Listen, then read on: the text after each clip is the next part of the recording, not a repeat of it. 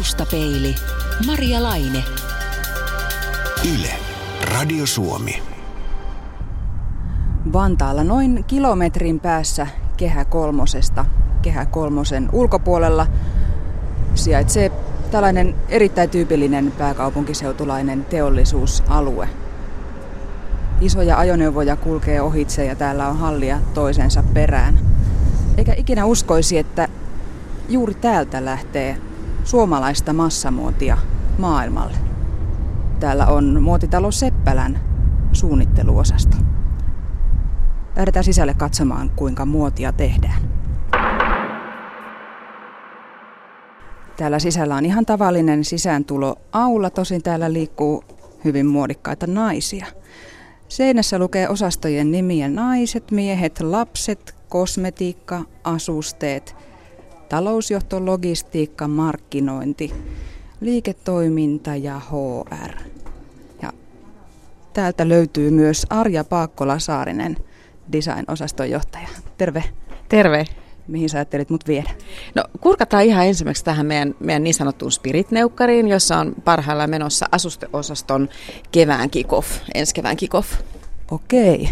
Eli täällä siis päätetään nyt, mikä on ensi keväänä muotia, niinkö? No itse asiassa se on jo päätetty, että tässä ollaan jo ihan tuotetasolla menossa. menossa ja tota, Tämä on tätä meidän pyhintä tekemistä, että tätä mä en vielä sulle ihan pysty avaamaan. Ideahuone.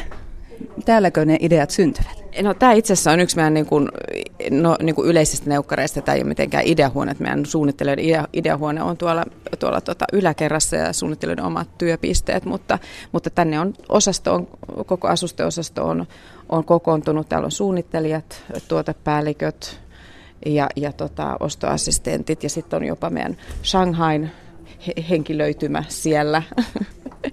että, että koko, koko ensi kevään tekemistä tässä niin kuin suunnitellaan. Ja jos nyt vähän vakoillaan, niin ainakin ilmeisesti pastelivärit edelleen pysyvät muodissa. Ehdottomasti. Hyvä, mennään eteenpäin. Arja Paakkola-Saarinen, sinä olet Seppälän design manager, eli johdat tätä Vantaalla sijaitsevaa suunnitteluosastoa. Mitä sinun työhösi kuuluu? Työ on kyllä hyvin, hyvin moninaista, mutta, mutta sellaiset pääasiat on tietysti, tietysti tuota, Seppälän trendien kartoittaminen yhdessä suunnittelijoiden kanssa ja sitten otan todella paljon osaa markkinoinnin tekemiseen ja, ja siellä, siellä niin kuin tuotteiden valintaa ja, ja ylipäätään koko siihen markkinointikuvioon.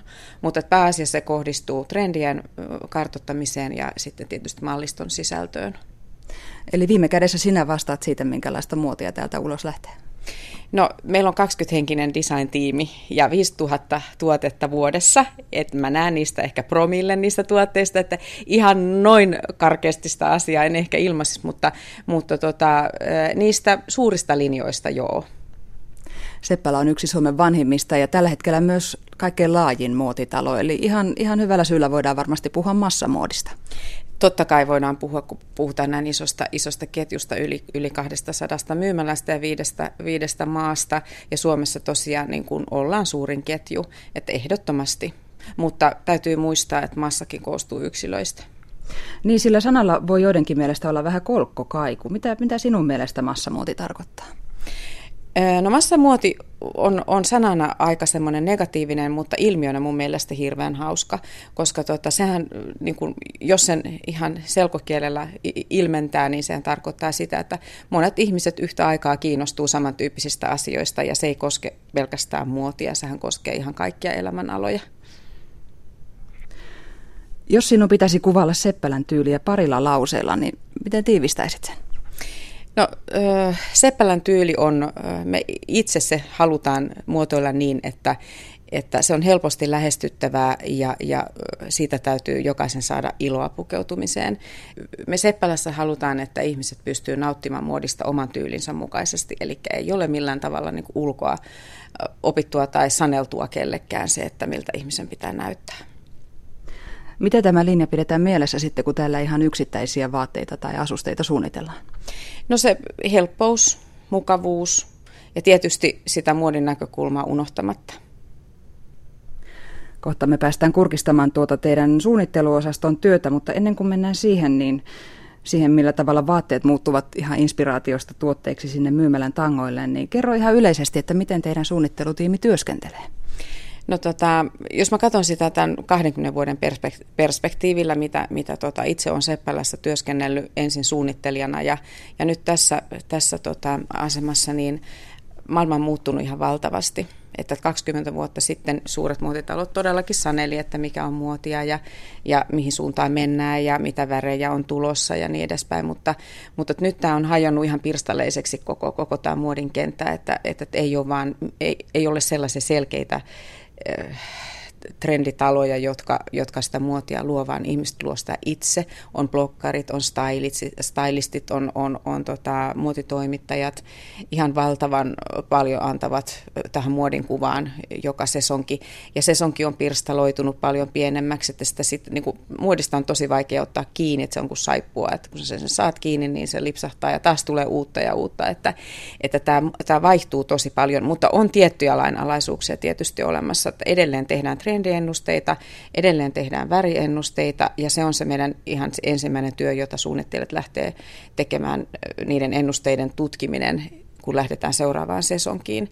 Ja, ja tota, niitähän uusia asioita on joka kerta todella paljon ja sitten täytyy muistaa katsoa myös per, perutuspeiliin, koska aina sieltä edellisestä sesongista jää jotain elämään. Se joko vahvistuu tai heikentyy.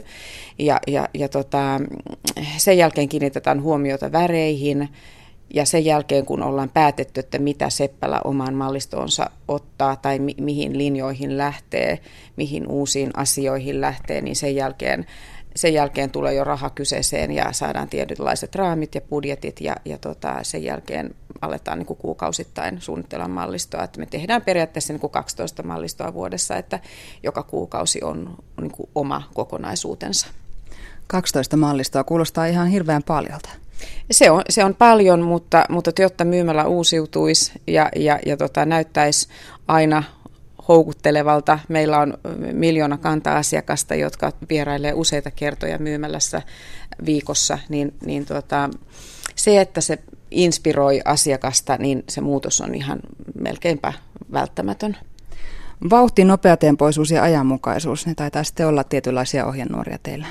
Ehdottomasti, että vauhtia riittää kyllä koko ajan, että mikään ei ole stabiilissa tilassa kyllä minuuttia kauempaa mm. suurin piirtein, että, että tämä työ on kyllä, kyllä tota todella, todella vauhdikasta. Seppälän perusti vuonna 1930 Edward Seppälä ja hänkin muotoili tämän, tämän vauhdin ja nopeatempoisuuden tietyllä tavalla. Muistatko itse? No muistan, että jos pysyy paikallaan, niin taantuu. Että eteenpäin on mentävä, mentävä koko ajan. Että tämä on hyvä tämä Edwardin lause ja sehän koskee, koskee tietysti vähän niin kuin kaikkea bisnestä. Valikoitteko te tänne suunnittelijoiksi tietynlaisia ihmisiä? Äh, tota, joo, itse asiassa suunnittelu on kyllä siinä mielessä jännä juttu, että siellä tarvitaan aika lailla niin kuin erilaisia ihmisiä, riippuen niin kuin tehtävästä. Mutta että se tietynlainen, tietynlainen niin kuin, uh, usko siihen oman tekemiseen, ja tietynlainen kaupallinen näkemys, että tämmöisen, niin pienen brändin suunnittelija on, on niin kuin mentaliteetiltä ihan erilainen. Se on, se on paljon helpompaa se lähteä omista lähtökohdista, kun taas sitten näin isossa talossa työskenteleminen vaatii aikamoista sitoutuneisuutta siihen, siihen Seppälän linjaan. Että se täytyy ymmärtää, ymmärtää tietysti, mutta tota, mä luulen, että aika moni suunnittelija on sielultaan hyvin samankaltainen. Teillä taitaa naisia olla Onko kaikki peräti suunnittelijat? Ei ole. Meillä Antti on meidän mie- miesten puolen suunnittelija ja tota, tietysti, tietysti se, että, että se mie- miesten maailma on vähän erityyppinen, niin mä koen, että, että se miehinen näkökanta on tosi tärkeä siellä. Miksi niin monelle yhä tuntuu olevan yllätys se, että Seppälä todellakin suunnittelee itse kaikki omat tuotteensa ja että se suunnittelu tapahtuu täällä Suomessa? Mä luulen, että tämä on tämmöinen ihan yleinen ilmiö, että, että ihmiset kadulla kävellessään ei ehkä ajattelee, että ihan kaikki mitä he näkee on jonkun suunnittelemaa. Mitään hän ei voi tehdä, ellei jo asioille ole suunnitelmaa. Bussipysäkit, ihan mit, kahvilan kalustot, ihan mitkä tahansa, niin kaikki on jostain muotista. Joku on ne suunnitellut, yhtä lailla vaatteet, että se, että se tapahtuu täällä Suomessa, niin on tietysti asia, johon me itse voidaan vaikuttaa. Ja, ja tota, meidän, meidän design-osasto on tässä niin kuin kymmenen vuoden sisällä itse asiassa kasvanut pikkuhiljaa. Se on ollut, kasvu ollut välttämätöntä, mutta tota, se ei ollut semmoista yhtäkkistä, että sen takia tämä on, tämä on itse asiassa tämä kasvu ollut varmaan niin kuin meille itsellemmekin yllätys, että, että, että ei itse asiassa pärjää ilman omaa suunnittelua enää. Päteekö tämmöiseen, tämmöiseen käyttömuotidesigniin ihan samat lainalaisuudet kuin kaikkeen muuhunkin designiin? No mä luulen, että käyttömuotin, ö, käyttömuodin kohdalla on pakko ottaa kohderyhmä ehkä vielä paremmin huomioon kuin että, että suunnittelee omista lähtökohdistaan pientä brändiä. Tietysti jos teet tietylle asiakkaalle, niin asia on toinen, mutta, mutta meillä, meillä tota, lähdetään aina siitä asiakkaan tarpeista liikkeelle. Seppälästä lähtee muotia miehille, naisille, lapsille ja nuorille. Eli teidän kohderyhmä kyllä on aika laaja. Kohderyhmä on laaja, että pääkohderyhmä on nainen, 25-35-vuotias nainen. Ja, ja tota, vähän eri painoarvoilla meillä näitä brändejä tehdään. Eli lasten osasto on, ja miesten osasto on selkeästi pienempi kuin naisten. Eli, eli niin kuin pää, pääkohderyhmä on meidän, meidän kruununjalokivi. Taustapeili. Me olemme täällä Seppälän tiloissa ja tämä on tämmöinen eteisen näköinen huone, jossa on ripustettu vaatteita seinille. Arja Paakkola-Saarinen, miksi nämä on täällä? Tässä on tota meidän e- edellisen viikon eniten myydyt tuotteet kaikista, kaikilta osastoilta. Eli tästä pystyy hyvin nopeasti tekemään, näkemään johtopäätöksen siitä, että, että mitkä on niitä niin sanottuja moneymakereita. Onko tämä niin kuin semmoinen, missä teidän suunnittelijat sitten voivat löytää sen oman ranking-listansa? No joo, kyllähän tämä kertoo tietysti sen, että mihin, mihin se kysyntä on kohdistunut. Tästä voidaan nyt nähdä, että syksy on tullut ja kiilakärkinilkkurit on, on tuossa niin ykkösenä ja samoin tuubihuivit on lähtenyt, vaikka talvi ei nyt vielä olekaan. Ja, ja sitten sit pääpaino alkaa olla jo ulkoilussa ja takeissa. Että, että tota, että tästä pystyy nyt näkemään sen, että, että nahkatakit on edelleen in, hupparit on edelleen in ja parkatakki on edelleen in. Kuinka muotitietoisia kuluttajia suomalaiset ovat, jos nyt vaikka puhutaan tästä teidän pääkohderyhmästä, suomalainen 230 nainen? Suomalaiset on tota, sanotaanko niin, että karkeasti jaettu viiteen osaan suomalaiset naiset, että siellä on välttäjät, jotka ei välitä itse muodista ollenkaan, ne ostaa vain tarpeeseen. Ja sitten on jo tyylinsä löytäneet, he on hyvin varmoja siitä, että mitä he haluaa. Sitten on tämmöiset hyvin vaihtelun haluset, jotka, jotka tuota, koko ajan etsii uutta ja haluaa uudistua. Ja sitten on tällaiset kokeilijat, etsijät jotka, jotka, ja epävarmat, jotka vielä, vielä niin kuin etsii sitä omaa tyyliään. Ja, ja tota, mä sanoisin, että meillä käy kaikki kohderyhmät ryhmät. Mutta tota, tietysti pääpaino, kun ollaan muotitalo, niin meillä on tietysti siinä vaihtuvassa, uudessa, mielenkiintoisessa muodissa, mutta perustuotteita unohtamatta.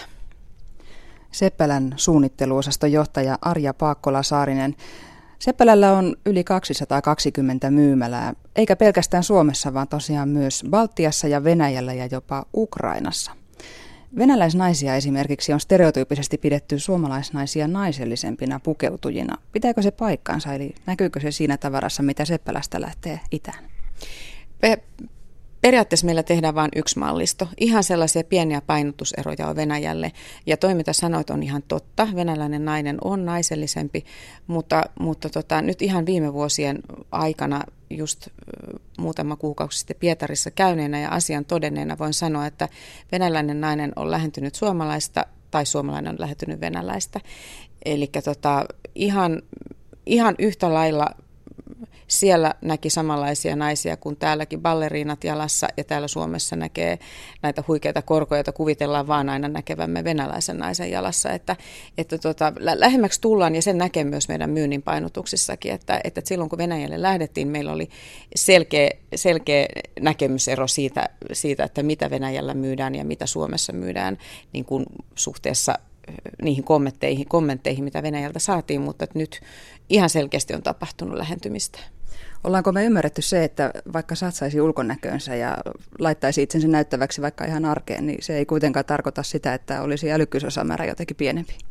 Joo, tämä on ihmeellinen, ihmeellinen tällainen vain suomalaiseen mentaliteettiin kuuluva asia, että, että jos sä menet Ruotsiin, niin siellä on aivan eri tavalla ihmiset arvostaa itsensä panostamista. Että meillä se käsitetään, en viitsi edes mainita niitä vanhoja sananlaskuja, mutta että meillä se edelleen on semmoinen tietynlainen tabu ja, ja se niin kuin, kategorisoidaan jollain tavalla vielä niin kuin turhamaisuuteen. Kukaan ei kyseenalaista sitä, jos ostat design-lampun kotiisi, mutta jos ostat design-laukun, niin sitä jo ihan pikkusen, pikkusen niin kuin arvostellaan, että ootpassa, ootpassa tota, turhamainen, että, mutta mä en näe siinä, niissä asioissa mitään eroa. Entä sitten suomalaiset miehet? Sinä olet ollut Seppälässä yli 20 vuotta. Miten suomalaisen miehen tyyli ja pukeutuminen on siinä aikana muuttunut? No itse asiassa tyyli on muuttunut mun mielestä paljonkin, että kyllä me lähennytään niin kuin eurooppalaista ja löydetään se tietynlainen rentous ja sitten miehetkin on oppinut itse asiassa sen, sen että, että, että itsensä satsaaminen ei ole ihan turhaa. Että kyllä se hyvä olo lähtee siitä, että sä näytät hyvältä ja oot itsevarma. Eihän mikään pue ihmistä paremmin kuin itsevarmuus. Ja se ei tarkoita sitä, että, että tota, sä olisit jotenkin turhamainen. Arja Paakkola-Saarinen, mainitsit tuossa tuon Ruotsin ja sieltä Ruotsistahan kyllä pinta- ja massamuodin suurimmat kilpailijat taitavat Seppälälläkin tulla. Ehdottomasti, että, että, että Ruotsin, Ruotsin monista monista merkeistä ja huikeista menestystarinoista ollaan saatu lukea kyllä Akne esimerkkinä, että kasvu on ollut tosi huikeeta huikeeta ja Tiger of Sweden ja näitähän on aivan loputtomasti, että he osaa kyllä tämän puuhan erittäin hyvin. Kuinka tarkasti te seuraatte näiden muotitalojen toimintaa? No hyvin tarkasti, tietysti. Onko se toisinpäin, seurataanko sieltä Seppälän tekemisiä? Aivan ehdottomasti, kyllä. Kyllä tämä on meidän y- yhteinen kilpailukenttä ja ne on meidän rakkaita kilpailijoita, että kyllä, kyllä varmaan suuntaan ja toiseen, niin raportit luetaan tarkkaan. Tuossa kymmenisen vuotta sittenhän Seppälä muutaman vuoden ajan piti myymälöitä myös Ruotsissa, mutta siellä ei kuitenkaan ilmeisesti sitten portit kuluttajien sydämiin ihan sillä tavalla auenneet kuin itäisessä Euroopassa. Joo, se on ihan totta ja, ja tota, vähän liian ujosti lähdettiin liikkeelle, että, että me ei oltu ehkä siihen kaikilla, ta, niin kuin kaikilla tasoilla valmistauduttu ja, ja tosiaan kokeiluksi jäi sillä kohdalla. Joo. Onko suunnitelmissa uutta yritystä? No en tiedä Ruotsiin, mutta ky- kyllä tulevaisuudessa se on varmasti välttämättömyys, jos haluaa kasvaa. Taustapeili. Nyt olemme täällä niin sanotusti varmaan kaikkein pyhimmässä, vai mitä Arja Pakkola-Sarinen? Joo, täällä on tota, istuu miesten ja naisten suunnittelijat ja koko osto-osasto näiltä kyseisiltä toiminnoilta lähdetään eteenpäin ja katsellaan samalla, mitä täällä ympärillä näkyy. Tämä nyt itse asiassa kyllä jonkun verran muistuttaa ihan vaatemyymälää, koska täällä on tankoja, jossa on vaatteita. Ovatko näit, nämä niitä uusimpia juttuja? No, täällä on, täällä on tota, seuraavan sesongin ja kuluvan sesongin tuotteita ja valtavasti mallikappaleita. Jokaisestahan tuotteesta, kun se suunnitellaan, niin tulee melkeinpä poikkeuksetta se kolme mallikappaletta ennen kuin se voidaan antaa tuotantoon. Että, että näitähän, näitä, jos miettii, että on 5000 tuotetta vuodessa ja kerrotaan se kolmella, niin näitä riittää. Sitä jonkun mielikuvissa saattaisi muotitalo olla täynnä tällaisia salaisia yksityishuoneita, jossa sitten Ridge Forrester suunnittelee ja piirtää sen uusimman mallin, mutta teillä on ihan tämmöinen avokonttoritila täällä. Joo, meillä on avokonttoritila ja tota, tämä on kyllä tähän, tähän työhön erittäin toimiva, koska tota, tiimit tekee erittäin erittäin tiiviisti yhteistyötä. Eli tiimiin kuuluu suunnittelija, mallimestari, tuotepäällikkö ja, ja tota, tuotepäällikön assistentti. Et se on semmoinen semmoinen neljän, neljän porukka tai, tai, tai joissain ryhmissä isompikin, jotka todella, todella tiiviisti työskentelee yhdessä.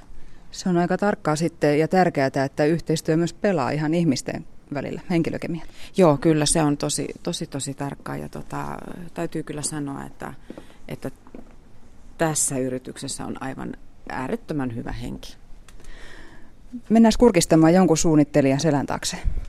Joo, mennäänpä, mennäänpä vaikka tuohon, tota, Päivi Nykänen on meillä täällä pääkohderyhmän suunnittelija, eli Seppälä Womanin suunnittelija ja täällä Päivi istuukin työnsä äärellä. Täällä ei todellakaan maalata sellaisia maalauksia niin kuin Forresterin muotitalossa, vaan tämäkö tapahtuu tietokoneella? Joo, kyllä meillä kaikki piirtäminen tehdään tietokoneella. On tehty jo varmaan aika kauan, kymmenen vuotta. Vaatesuunnittelija Päivi Nykänen, mitä sulla on työn alla tässä? Öö, no tällä hetkellä teen huhtikuun juhlaa ja huhtikuun tätä arkipukeutumista.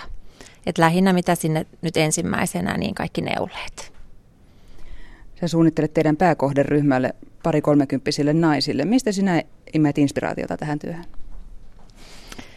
No sitä on aina, aina sellainen kysymys, mihin on hirveän vaikea vastata, koska sitä imee kaikkialta, mitä tässä ympärillä tapahtuu.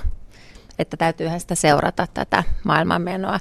Ja nyt tällä hetkellä hyvä esimerkki on nämä uudet, mitä tässä yrittää selata, kun tulee uusia näytöksiä. On nyt tullut Lontoosta ja New Yorkista, mitä nämä muotisuunnittelijat ovat nyt keksineet. Ja niistä imetään sitten jotakin, mikä käy suomalaisen makuun. Kyllä. Hyvä. Jatketaan eteenpäin. Arja Paakkola-Saarinen, tässä ollaan nyt tämmöisen seinän ääressä ja tämä on täynnä kuvia vaatteista. Sanoit, että nämä on moodboardeja. Mitä ne on? No itse asiassa nämä on jo vähän niin kuin kehittyneempiä moodboardeja, että tässä on, tässä on tota jo konkreettinen mallisto piirroskuvina. Ja tässä nyt näkyy tota, tota, koko tämä vuosi 2012 itse asiassa ja sitten jo 2013, että niin pitkälle kun kun mallistoja on suunniteltu. Eli nämä, on, nämä koosteet tehdään ihan tämän meidän mallistokoordinoinnin kannalta, että me nähdään aina se kerralla se kuukausittainen mallisto, että, että miltä se rupeaa myymälässä näyttämään. Puhutaan vähän siitä suunnitteluprosessista, että kuinka se vaate syntyy siitä inspiraatiovaiheesta siihen, kunnes se on valmiina siellä kaupan hyllyllä kuluttajan ostettavissa. Eli, eli ensinkö haetaan ideoita? Ensin haetaan ideoita. Päivi tuossa selailikin, selailikin tota, itse asiassa noita Fashion Weekien kuvia tuolta Lontoosta, että Fashion Weekit on kaksi kertaa vuodessa kevellä ja syksyllä ja, ja neljässä kaupungissa. Alkaa New Yorkista, Lontoon, Milano, Pariisi. Ja, ja tota, niiden näytösten analysoiminen on tietysti meille hirveän tärkeää, että mitä sieltä nousee. Ja, ja tota, sitten me tehdään niin kuin pääpiirteissään neljä kertaa vuodessa niin kuin semmoiset isommat, isommat linjaukset aina sille yhdelle kvartaalille, että miltä se mallisto alkaa näyttää.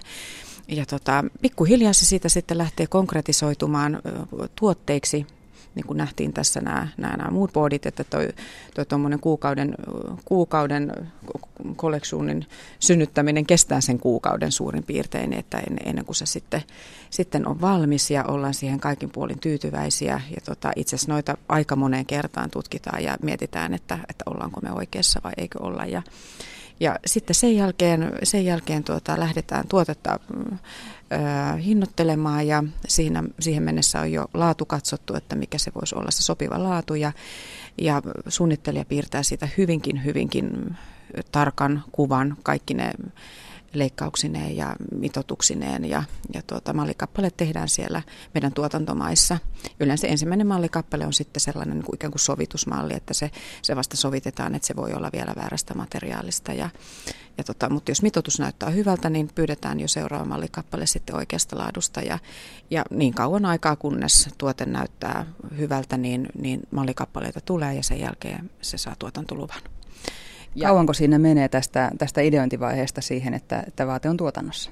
Se riippuu maasta, jossa se valmistetaan. Että, että näitä lähituotantomaita meillä on tässä esimerkiksi Euroopassa Turkki, josta tulee hyvinkin nopeasti, että saattaa ihan muutamassa viikossa, riippuen siitä, että, että kuinka iso tilaus on, että, että tota, ja onko materiaalia saatavilla nopeasti. Että, että se on ihan muutamasta viikosta sitten.